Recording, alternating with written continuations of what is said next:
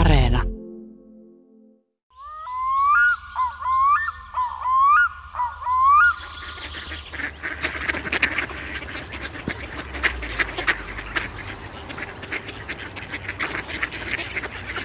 Vasta myöhempinä aikoina olen oppinut todella ymmärtämään, miten suuren vaikutuksen Haminanlahden ihana luonto on mieleeni tehnyt. Miten olen rakastanut järveä, metsiä ja lintuja. Sanalla sanoen, kaikkia Jumalan vapaan taivaan alla. Näin Magnus von Wright muisteli parikymppisenä lapsuusmaisemiaan Kuopion Haminanlahdella, joka olikin ilmeisesti hieno luontopaikka. Jossain hän on muistellut myöskin sitä, miten jo lapsena ajatteli, että kaikista luonnon ihmeistä linnut ovat kuitenkin jotain kaikkein ihmeellisintä. kolmetoistavuotiaana hän jo maalasi ensimmäisen kuvansa sinisorsasta ja siitä homma lähti sitten liikkeelle. Hän maalasi paljon sorsalintuja myöhemminkin, esimerkiksi sympaattisen ja tarkan tutkielman kesyn sinisorsan poikasen höyhenpuvun muutoksista. Nukkuvia ja lepäileviä haapanoita, jouhisorsia, uiveloita, mutta paljon muutakin. Esimerkiksi tunnetun kuvan kehrääjästä, vaikuttavan valtava suu ammollaan, saalistamassa syreenikiitäjää. Maalauksissa on ikiaikaista kauneutta, mutta ennen kamera-aikaa ne ovat myöskin näyttäneet ihmisille läheltä, miltä linnut näyttävät, millaisia yksityiskohtia niissä on ja miten monenlaisia lintuja Suomessa elelee. Toisaalta ne ovat olleet myöskin tiedettä. Esimerkiksi kuva Grönlannin lokista vuodelta tuhatkahdeksansataakolmekymmentäseitsemän. Magnus osti sen Kalasatamasta, se oli kuulemma ammuttu pari päivää aiemmin Sipoon saaristossa. Ja sitten hän piirsi niin tarkasti sen, että linnu voi edelleen tunnistaa kuvasta, niin että vaikka itse lintu ei ole säilynyt tänne vuosisatojen päähän, niin kuva on ja kertoo Suomen ensimmäisestä Grönlannin lokkihavainnosta. Magnus von Wright oli siis taiteilija, konservaattori, piirtäjä, kuvittaja, lintutieteilijä, kirjailija, esimerkiksi merkittävän Finlands Foglar-kirjan tekijä. Varhainen kaupunkilintututkija sikäli, että hän julkaisi Helsingin lintulajeista selvityksen. Vanhin taiteilijaveljeksistä, suunnannäyttäjä, osa avartuvaa tiedemaailmaa. Lisäksi hän oli koko elämänsä ahkera päiväkirjojen kirjoittaja. Niissä hän kertoo, millainen maalaus on milloinkin työn alla, kenen kanssa hän on käynyt linturetkillä, milloin muuttolinnut tulevat, millainen sää on. Esimerkiksi milloin Helsingissä vaihdetaan keväällä rekiliikenteestä kärryliikenteeseen. Ne ovat arvokasta ajankuvaa ja sitten päiväkirjasta voi yrittää tavoittaa myöskin sitä, millainen ihminen hän oli, mitä pelkäsi ja mistä haaveili. Luontoopas ja tietokirjailija Eero Haapanen on pitkään ollut kiinnostunut Magnuksen elämästä ja päiväkirjoista. Me tapaamme Helsingin Hietaniemen vanhalla hautausmaalla Magnus von Wrightin haudan luona. Se löytyy Rinteestä ja on aika suuri, yli kaksimetrinen tumma pylväsmäinen hautakivi jalustalla, jonka päällä kasvaa sammalta.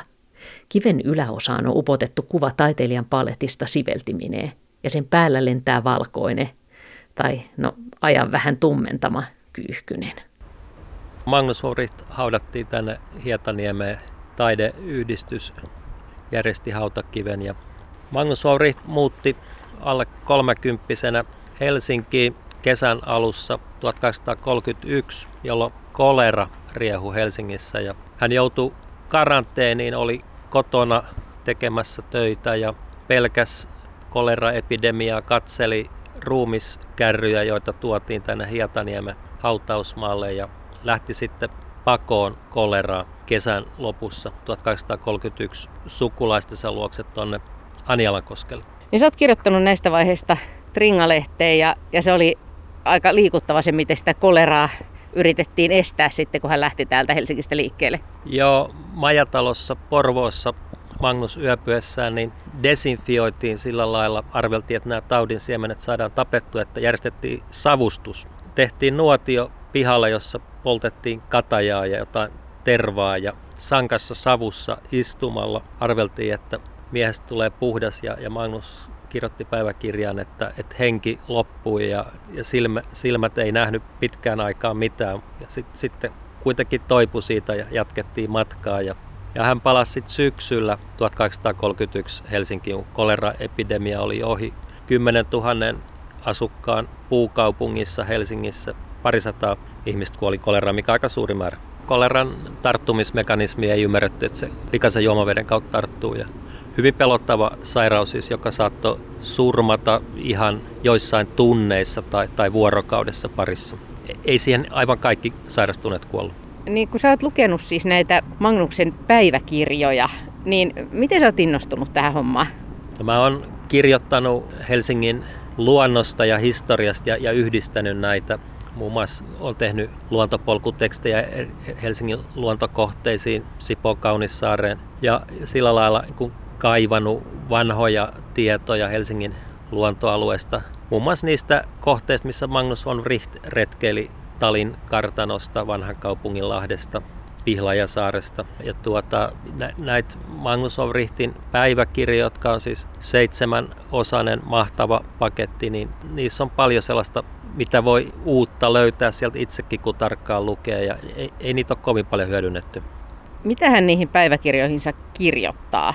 Ne on melko lyhyt ne päiväkohtaiset merkinnät, jotka siis saattaa olla sellaista, että työskenteli, minkälainen oli säätila, keitä ihmisiä tapasi. Ja sitten niissä on, on myös päivän lintuhavainnot, jos oli jotain merkittävämpää, mutta mut usein ne on vain muutamien rivien merkintä. Jos tapahtuu jotain kiinnostavaa, niin sitten voi olla puolikin sivua tekstiä. Niin, ja ilmeisesti päiväkirjoista sitten löytyy näitäkin, kun tulee tämmöisiä harvinaisuuksia, niin kuin esimerkiksi kun hän löysi ensimmäisen mustarastaan, kun se oli. Joo, tosiaan kesän tuhatkahdeksansataaneljäkymmentäseitsemän niin Magnus perheineen vietti Lauttasaaressa ja oli siellä kesäkortteeri Lauttasaaren kartanossa ja, ja linturetkeili sitten Lauttasaaressa ja, ja piti kesän parhaana havaintona mustarastasta, joka oli pesinyt Lauttasaaressa, koska löytyi yksi lentopoikanen ja naaras. Ja, ja nämä, nämä kaksi tosiaan Magnus Wright ampukin. Koiras mustarastas laulo vielä kesän lopussa. Se, mikä tänä päivänä on vähän jännää ajatella, kun ihan selvästi nämä kaikki veljekset on, on ollut liinu, linnuista valtavan kiinnostuneita, niin sitten kuitenkin se linturakkautta ei ole häirinnyt se, että niitä, niitä ammutaan, niitä lintuja. Magnus Wrightin päiväkirjoissa niin kuin säälit Näitä, näitä ammuttuja lintuja kohtaa on, on muutamassa kohdassa, mutta ei paljoa. Ja tämmöistä käsitystä, että et ne, et ne linnut vois hävitä sukupuuttoon, niin ei, ei ilmeisesti ollut. Ja tämä havainnoinnin ikään kuin tarkkuus, kun Magnuksella oli, oli kiikari, mutta mut valokuvia ei vielä ollut, niin, niin se... Se ikään kuin katsottiin, että se on silloin tieteellistä, kun se on ammuttu se lintu ja voidaan siitä sitten määrittää. Mutta tosiaan tämä ampuminen ei ollut ainoa tapa katsella lintuja läheltä, vaan aika paljon oli tämmöistä, että lintuja otettiin kiinni ansoilla tai poikasena pesistä ja, ja siis niitä pidettiin elättinä. Että Magnus von Wright asettui Helsinkiin silloin tuhatkahdeksansataakolmekymmentäyksi ja hän sai eläintieteen professori Tengströmiltä syksyllä Syksyllä elätiksi merikotkan, joka oli siis hänellä pihalla ja, ja talvella hän otti sen sisälle, kun ulkona oli kylmä. Ja tämä merikotka oli Magnuksella elättinä vuoden. Niin merikotka on siihen aikaan ollut aikamoinen harvinaisuus? On ollut harvinaisuus, mutta, mutta kyllä niitä on pesinyt tässä Suomenlahden rannikolla. Kun ehkä ei aivan Helsingin lähellä, mutta, mutta kuitenkin tässä naapuripitäjissä ja, ja nämä merikotkat oli kai useimmat, niin poikasina pesistä, pesistä otettuja, ja näitä oli sitten muillakin Magnuksen kavereilla toisinaan, toisinaan elättinä. Ja, ja mitä, mitä kummallisimpia lintuja otettiin kiinni ja, ja pidettiin huonetiloiset. Et siis Magnus von Wright luettelee sellaisia lajeja tästä Helsingistä kuin lapinharakka eli isolepinkäinen tunturikiuru, joita otettiin kiinni jostain tuosta Kampin kentältä, ja kalastajat, jotka toi kauppatorille myytäväksi ammuttui vesilintuun, niin siis toisinaan toi eläviäkin, että elävän joutsenen tai, tai elävän kuikan. Luulisin, että niitä on aika vaikea pitää hengissä kotioloissa. No päiväkirjasta voi, voi lukea, että siis Magnus osti tämän elävän kuikan ja sitten täytti sen. Että tuota, tämä kiinniottaminen elävänä siis saattoi johtaa jonkun aikaa elättinä pitämiseen ja, ja sitten se lintu, Magnus von Wright täytti lintuja ja täytti niitä ihan ammatikseenkin sitten. Miten sitten esimerkiksi, kun oli tämä merikotka vai, tai, tai nämä kaikki muut lajit, niin, niin maalasko hän niitä sitten ja tutkiko hän niitä muotoja silloin, kun ne oli elättinä? Jo tämän vuoden hänen luonaan ollut merikotka, niin, niin siitä, siitä ei löydy piirrosta eikä myöskään päiväkirjoista tietoa, että et hän olisi sen piirtänyt. Varmaan se on ollut suunnitelmassa, mutta mut jostain syystä niin tästä merikotkasta ei ole piirrosta. Se on niin hieman, hieman hämärä juttu. Tosiaan, kun tämä merikotka tuli Magnukselle elätiksi, niin, niin hän tutustui siinä pian tulevaan vaimoonsakin Sofiaan, joka oli tuolta Helsingin pitäjän kirkolta. Ja, ja yhden kerran rekiajelulla talvella Helsingin pitäjän kirkolta tuli mukaan Sofiaa ja hänen ystävättäriään ja tultiin Magnuksen kotitalon pihaan tähän Helsingin Esplanadin tuntumaan. Ja Magnus sanoi, että ei, ei voi kutsua sinne sisälle, koska paikat on niin törkyset, jotka johtuu kai siitä, että hän on elänyt siellä talveen merikotkan kanssa kämpillä. Niin, että hän, hän esitteli merikotkaa sitten ulkona vai? Joo, näytti vieraalle merikotkaa siinä, siinä pihalla. Ja tuota pihalla oli tällä kotkalla kotkan koppi. Se on mun mielestä jotenkin hämmästyttävää, että näin komea lintu, näin lähellä, näin pitkään ja sitten just sitä hän ei ole maalannut eikä piirtänyt. No joo, hänen veljensä Ferdinand kyllä sitten sit siellä Kuopion Haminanlahdessa myöhemmin niin piirsi ja maalasi useitakin kertoja merikotkaa. Merikotkasta niin silloin Magnus vielä tuhatkahdeksansataaluvun puolivälissä arveli, että merikotki on kahta eri lajia, kun, kun nuori ja vanha merikotka on niin erinäköisiä. Siis nuori on tällainen tumma ja vanha merikotka on taas vaalea ja silloin valkoinen pyrstö. Et siis tästä ei ollut selvyyttä ja, ja, ja tämä selvyys tuli sitten vasta, kun hänen veljensä tuolla Ruotsissa asuessaan länsirannikolla niin kavereidensa kanssa ampui toistakymmentä merikotkaa ja, ja siis kuvasi nämä tämmöisessä tieteellisessä tyyppisessä artikkelissaan ja, ja päätyi myös siihen, että, että merikotki on vain yksi laji. No mites tälle merikotkalle sitten lopulta kävi? Joo, Magnus piti sitä elättinä vuoden ja kuvaa, että hän asuessaan tuossa Helsingin keskustassa ampui sen kotipihalla, kotka kuoli yhdellä laukauksella. Tosiaan vähän erilaisia aikoja, aikoja eletään. Joskushan nykypäivän vinkkelistä, niin paitsi että ihastellaan näitä Wrightin veljesten taitavuutta ja sitä tarkkuutta, jolla he on tallentanut näitä lintuja, niin, niin se kritiikki joskus kuuluu siitä, että jotkut sanoo, että niistä näkee sen, että, ne on tehty, että monet niistä on tehty kuolleista linnuista. No joo, kun, kun ei ollut hyvää optiikkaa ja valokuvausta ja, ja tosiaan tämä lintujen tarkkailun luonnos oli sillä lailla rajattua, niin se on totta, että, että jotkut laulujoutsenen kaula on kyhmäjoutsenen kaltaisesti mutkalla, jossa Magnus von Wrightin maalauksessa, mutta, mutta tuota, niin Magnus von Wright aloitti tämän ja, ja tota, itse asiassa niin kuin sanoi tässä Finska Foglar -teoksessa, joka julkaisi vanhoilla päivillä, se oli vielä Savon murteella, että et sen, sen anna minkä tiedän ja muut siitä jatkako. Ja sillä lailla voi sanoa, että, että oli ensimmäinen ja, ja ensimmäisistä tärkein lintututkija. Hän oli metsästäjä ennen kuin hänestä tuli maalari. Hennoimmasta nuoruudestaan asti hän oppi rakastamaan ja ymmärtämään näitä syviä metsiä, näitä sinisiä järviä, joita hänen synnyinseuduillaan on niin runsaasti ja sitä virkeää elämää, joka niissä vallitsi. Suomen kansan syvä mietteliäisyys heijastui hänen tauluistaan niin kuin hänen sielustaankin. Siinä oli aamun kastetta, siinä oli illan rauhaa, päivän levotonta hyörinää siinä ei ollut. Tässä osa muistokirjoituksesta, joka julkaistiin Helsingfors Darkbladissa Magnuksen kuoltua vuonna tuhatkahdeksansataakuusikymmentäkahdeksan. Ja tosiaankin hän oli merkittävä myöskin maisemamaalarina, luomassa uutta Suomi-kuvaa. Niin kuin hänen hyvä ystävänsä Topelius, joka oli retki- ja teatterikaveri, kirjoitti eräästä hänen maalauksestaan. Koskaan emme ole nähneet palasta Suomea niin elävänä edessämme. Taulussa on niin paljon rakkautta, että se säteilee. Maalari ei ole hennonut panna tielle yhtäkään kuoppaa, mutta se annettakoon hänelle anteeksi. Tämä lainaus on kirjasta Von Wrightin veljesten linnut, tekijöinä Anto Leikola, Juhani Lokki ja Torsten Stjernberg, jonka tapaan Helsingissä kevättalvisessa pakkassäässä.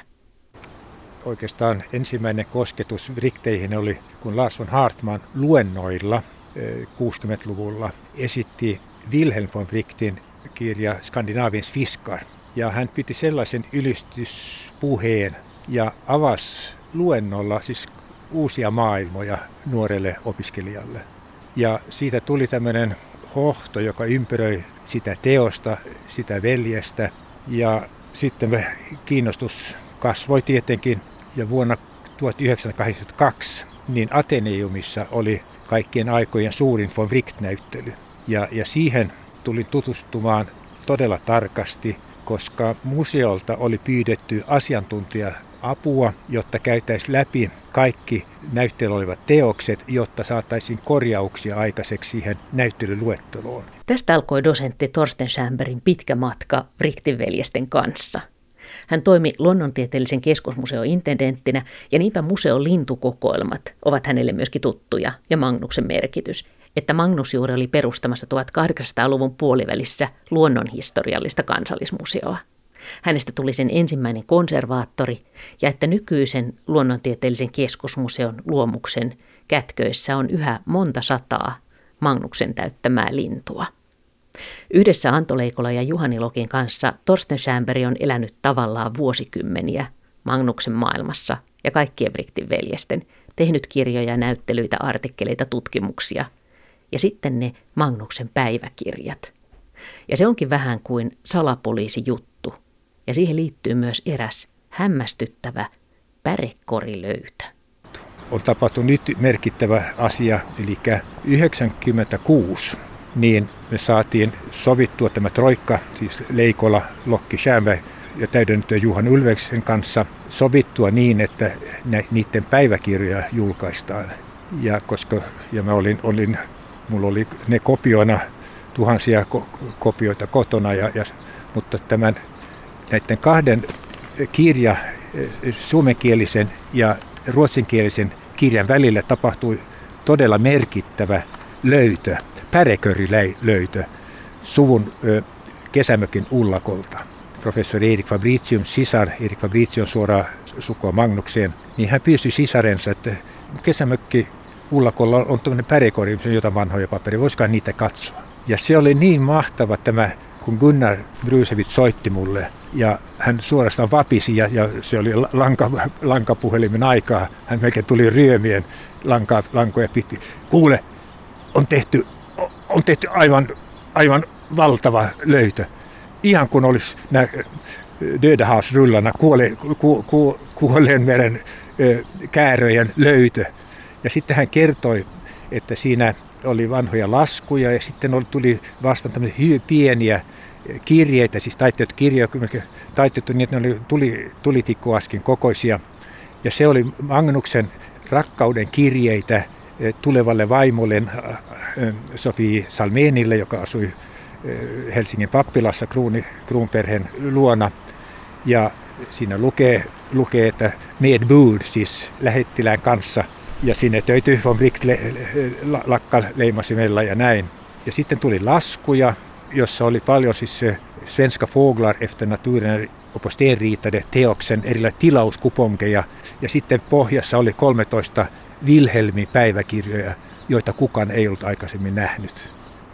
Ja, ja se oli täysi sisäys siihen, että nyt kyllä nämä, nämä pöytäkirjat, päiväkirjat pitää julkaista. Ja niin tehtiin. Ensimmäinen volyymi tuli tuhatyhdeksänsataayhdeksänkymmentäkuusi ja vi, seitsemäs volyymi, joka on neljäsataa sivua vaan rekisteriä, niin kaksituhattakymmenen. Ja me oltiin kyllä kaikki iloisia siitä, että kukaan ei ehtinyt kuolla tämän projektin aikana. Että sillä tavalla olen hyvin intensiivisesti elänyt von Wrightien parissa, melkoinen osa elämästäni itse asiassa.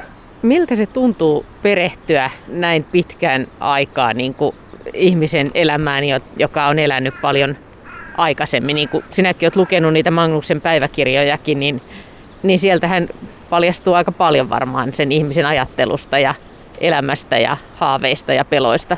Kyllä, kyllä se, se on siis myös koskettavaa, luettavaa, mutta se, silloin on, sinne kuuluu myös se, että tiedostan, että silloin syntyy paljon Suomen historiassa, Suomen kulttuurihistoriassa, jolla on edelleen on vaikutusta ja, ja, ja näkyvää merkkiä tämän päivän Suomessa, tiedeyhteisössä, taideyhteisössä, niin olen myös suhtautunut siis myös kunnioitettavasti siihen. Ja nousee tosiaan eri, erilaisten, nehän oli luonteeltaan hyvin erilaisia nämä taiteilijaveljekset. Ja Magnus oli, oli, hän oli niistä vanhin ja myös kantoi vastuuta näistä pienemmistä veljeksistä. Hän oli niiden edessä myös oppi-isä siinä alkuvaiheessa. Ja Magnus hän oli hiljainen, harkitseva, hyvin paljon mietiskelevä ja piittasi muista ihmisistä.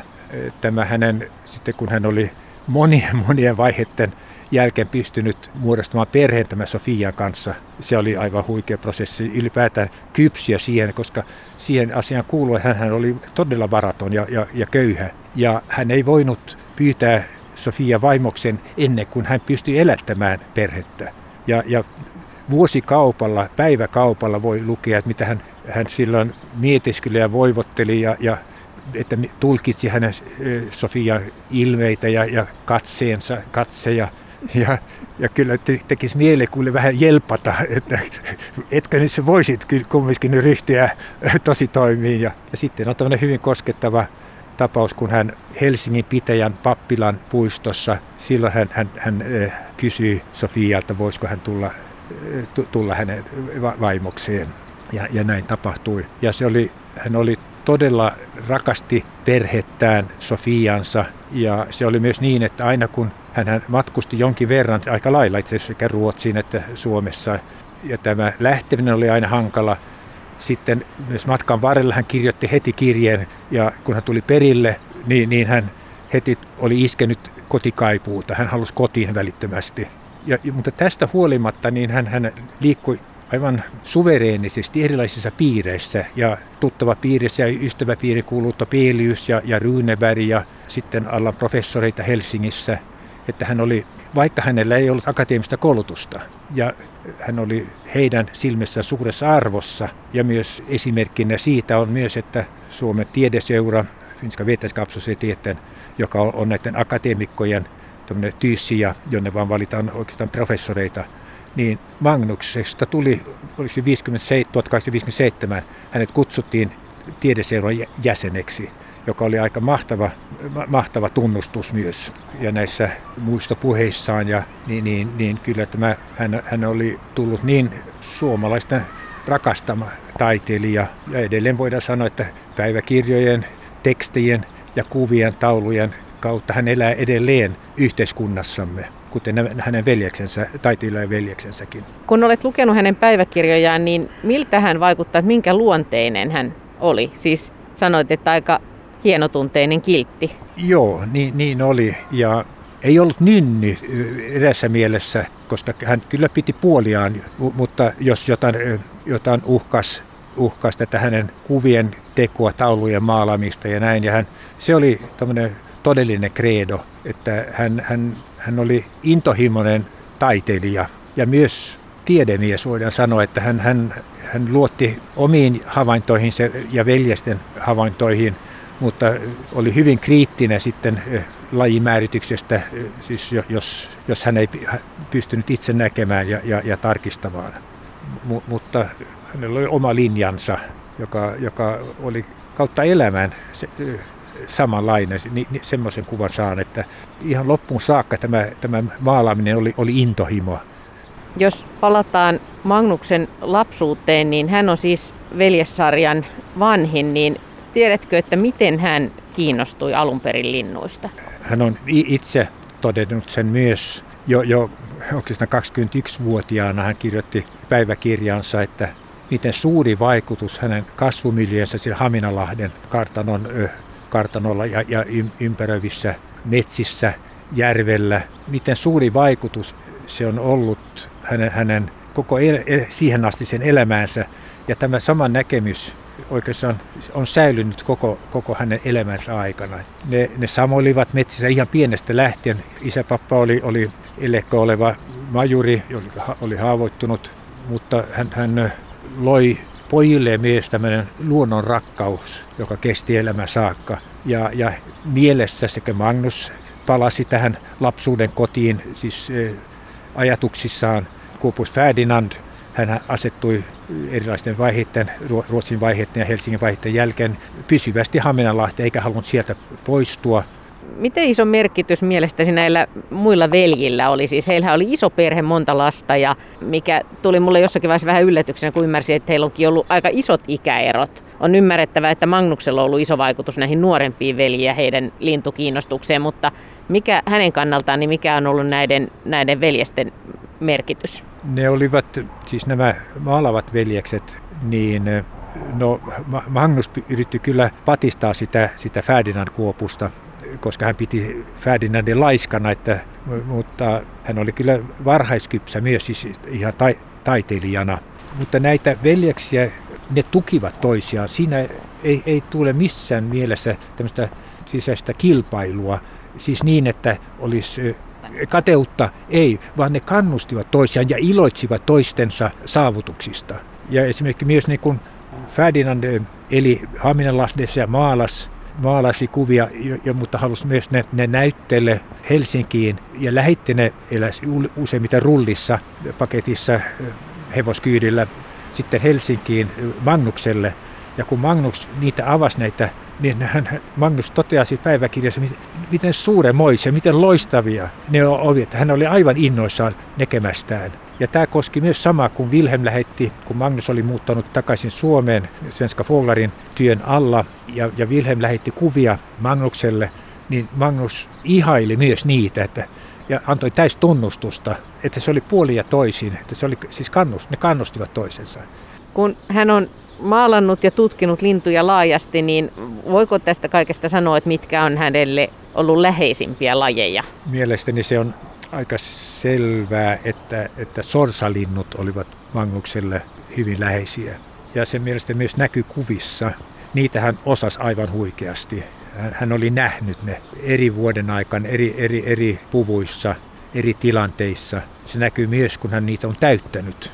Hän oli myös museon kautta aikoina ensimmäinen konservaattori, nimitettiin konservaattoriksi neljäkymmentäviisi, ja, ja, myös, ja niitä on säilynyt ainakin lähes kolmesataa, joka edelleen on Luonnontieteellisen keskusmuseon kokoelmissa. Ja siinä tämä eri lajien olemus tulee mielestäni hyvin selkeästi esiin.